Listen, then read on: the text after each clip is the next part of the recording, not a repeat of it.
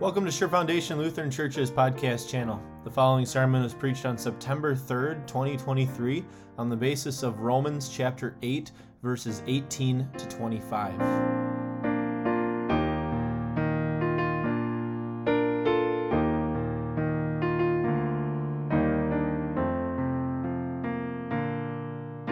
Grace, mercy, and peace are yours through our Lord and Savior Jesus Christ. Amen.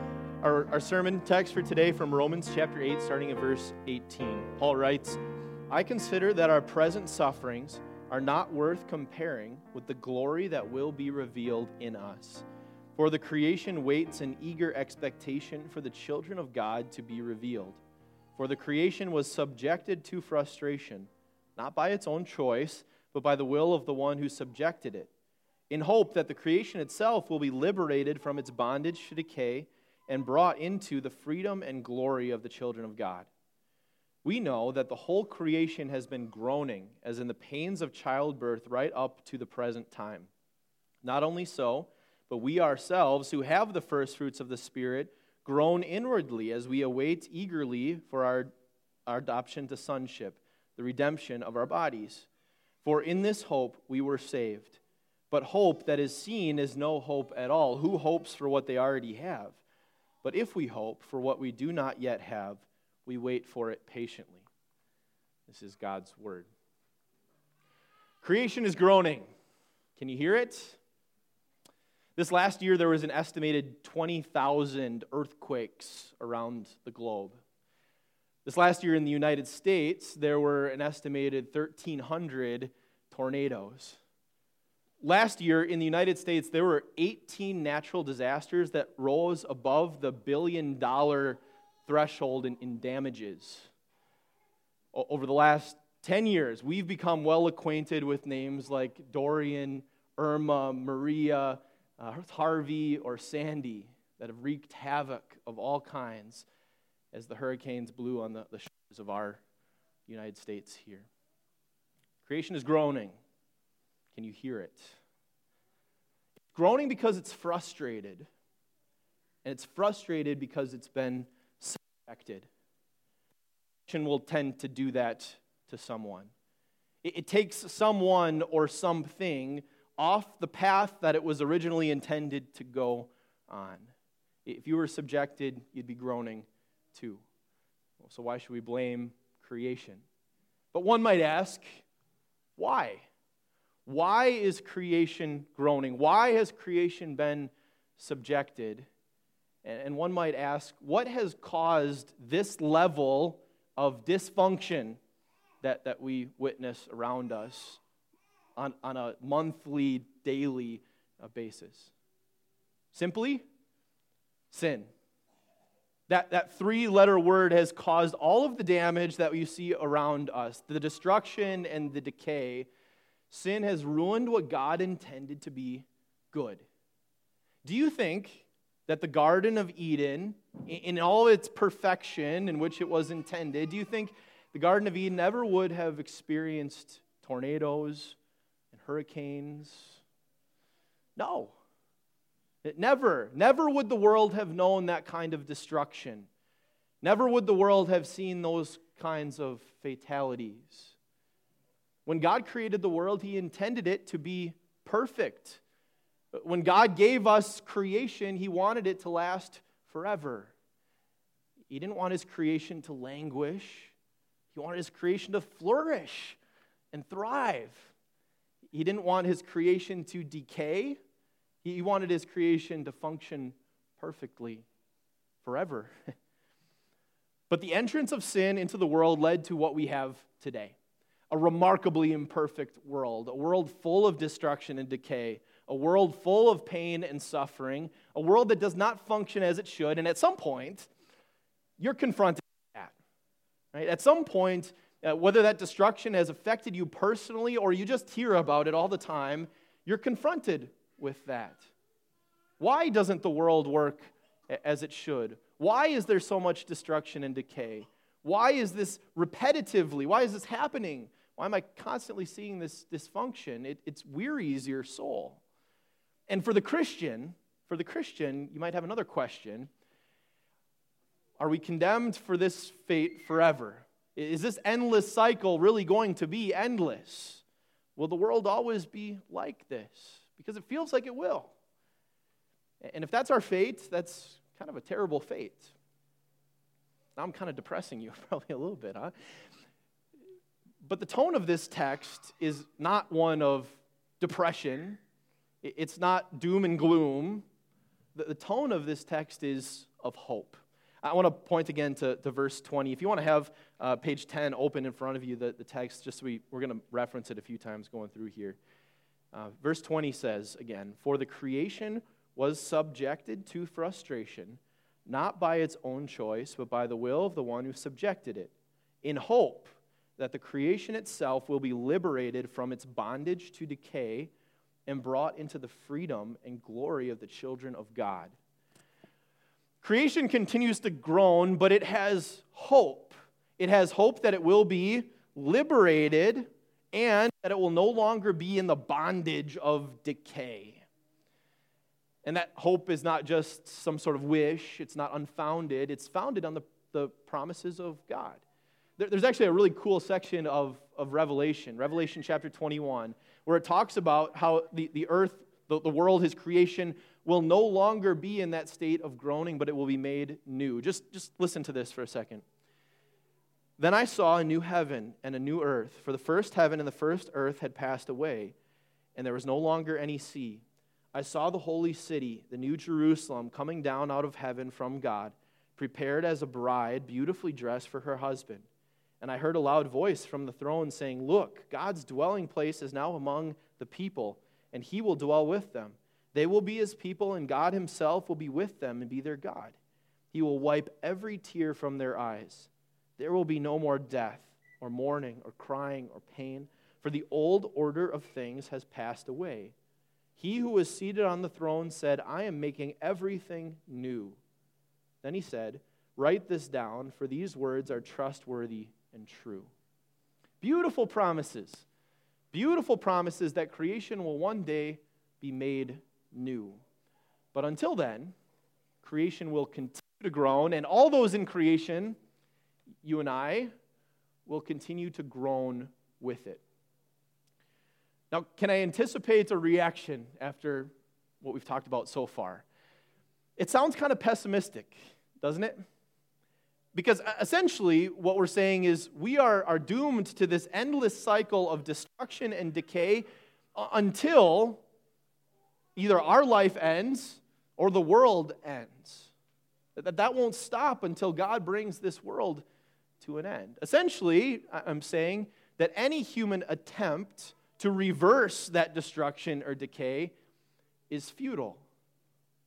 And maybe that, that sounds pessimistic, but, but as the Bible proclaims it to us, it, it is realistic. That, that the world will continue to groan, and we in the world will groan with it, and we will have to live through the world's groans. And that's not just the natural disasters that might affect your life immediately, but that's also the illnesses, bereavement, hunger, financial reverses, and death itself. This creation that we live in today will be far from Eden, far from perfection, but I don't really need to convince you of that. I think you're, you're pretty well convinced. Creation will continue to groan, and us with it. Yet, as you listen to creation's groans, listen also to the Word of God, because the Word of God is going to teach us.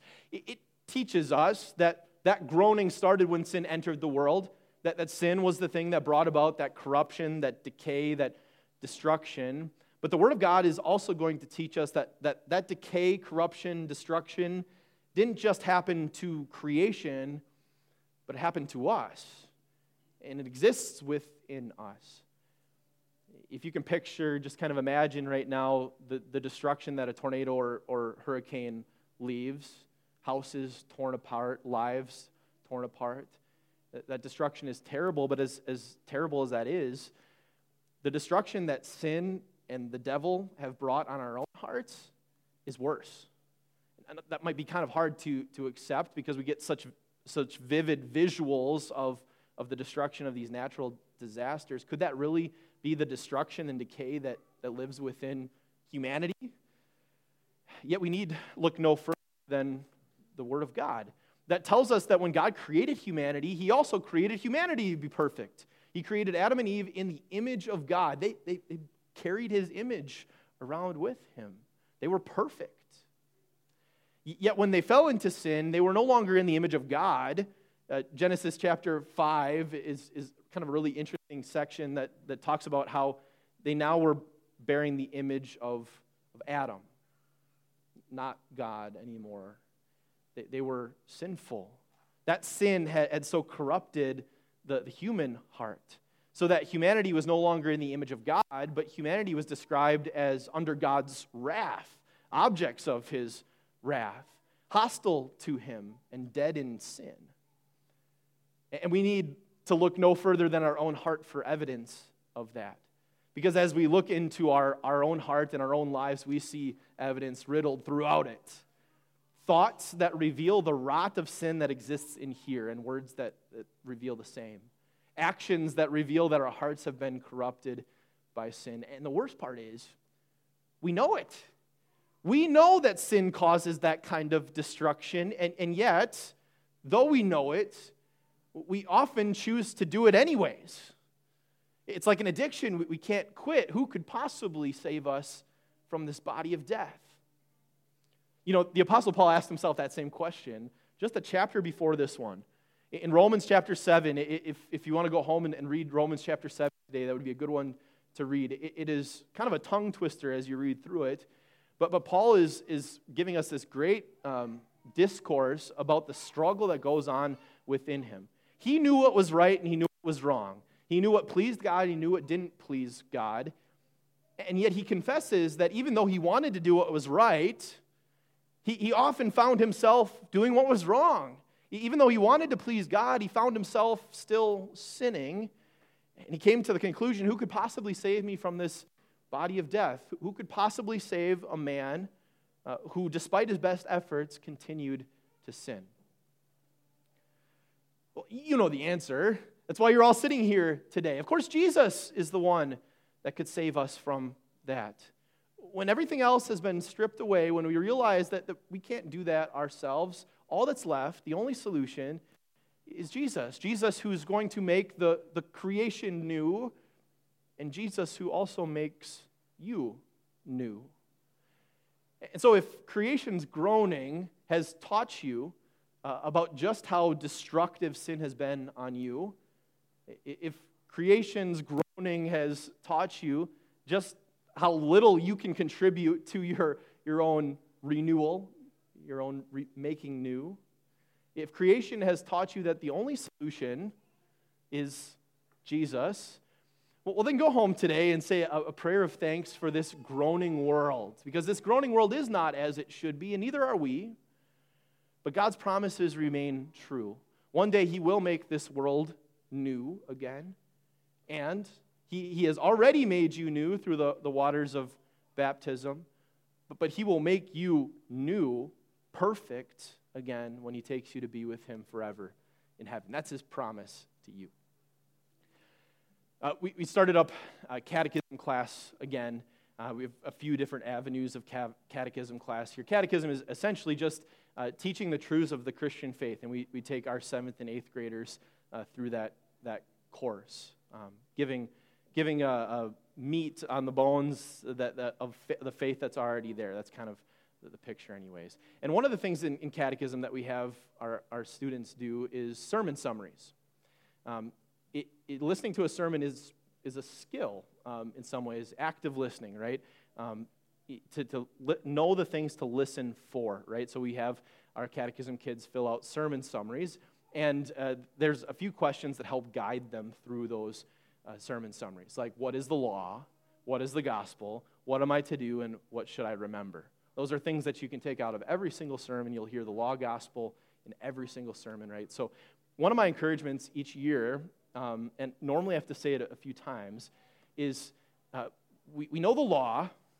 Uh, every catechism student does pretty well at that. They can walk away saying what the, the law is in the sermon.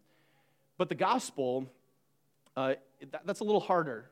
It's a little harder for us to, to grasp sometimes. Now, now, the gospel, plain and simple, is, is this God sent his own son, Jesus, to live a perfect life and offer that perfect life as a sacrifice for sin on the cross. And, and after he offered his life as a sacrifice for sin on the cross and spent three nights, three days in the, in the tomb, that he would be raised to life to defeat death, and all who believe in Jesus and his work will be saved. That's the gospel, plain and simple. But when I have them fill out the sermon summaries, I, I want them to know that gospel, but I, I don't want that verbatim every single time because that's not how the Bible speaks either. Uh, the gospel has been described as, as like a diamond, right? A diamond is beautiful as a whole, as you look at it as a whole, but as you examine it up close, it has all kinds of sides and angles. And as you, you turn the diamond, you get different shimmers of beauty. And so too the gospel. God doesn't communicate the gospel in the exact same way in all the books of the Bible, but he gives us this, these different angles as he turns the diamond because he wants to communicate to you all of the comfort that he intends to give. And he does that in, in this section too. So I, am going to pick out a few phrases here just to, to give, give you the, the turning of that diamond for this, this section here. He, mentions the glory that will be revealed in us. And then in another phrase, he says, brought into the freedom and glory of the children of God. Because we were born into sin, our, our bodies are born uh, with corruption, in, in decay. We, we are, are decaying from the moment we are born, right? We, we know that our, our lives will end in the grave. But what God has implanted through baptism, through the work of the Holy Spirit, is life. Life that is truly life. That's how the Bible talks about it, which means that after your, body has died, you will continue to live. You will continue to live, and let's connect it to another uh, phrase here. He says, the redemption of our bodies, that we're looking forward to this. As Christians, we believe that just as Jesus rose from the dead, we too will rise with him. One day we will be made new. Our body and soul will be with Jesus forever in heaven, and we will be perfect. At that point, your body will not uh, be decaying, it will not be subject to, to frustration or, or destruction, but, but it will live in perfection with your Savior forever when you are made new. That's the promises that God has for us as children of God. That's another thing He calls us. And, and He brings another, another phrase here the adoption to sonship. He, he has adopted you, He has given you the full rights of, of a son through, through the waters of, of baptism, through the faith that He's given you in the Holy Spirit. You are children of God, you are part of His family. And God doesn't turn His back on His family. God is dedicated to His family, He loves His family. That's your identity now. And it, goes, it, it has awesome benefit in this life, but also in the one to come. That's the diamond that he's turning, giving us different pictures and nuances of the gospel here, but all of that just makes up our hope. The gospel is our hope. And as he says, our hope, it's not just a wish, it's a sure thing built on the promises of God. It's something that we look forward to. And in verse 24, he says, For in this hope we were saved. The gospel is the hope that saved us. So, as Christians now, living in a groaning world, we have patient endurance. Because the world's going to continue to groan, and we're going to continue to groan with it, but we have something to look forward to, a hope that is sure, set aside for us. This text is kind of interesting for, for, for me, uh, timely in, in some ways. Uh, it talks about the, the birth pains, right? We, we just had a little one, Leo, and, and although I can't speak from firsthand experience, I got to witness uh, that, that whole process here. I, I want to read that verse again uh, to keep it in front of us.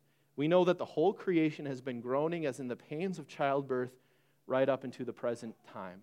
Like I said, I can't speak from firsthand experience, but, but I, I witnessed this, and, and uh, I think uh, women can attest childbirth is not a, a, uh, pleasant process. Um, it's painful. It's painful. As many medical advancements as we've made, we've been able to, to make some things more comfortable, but it's, it's uncomfortable, it's painful, and it probably always will be, right?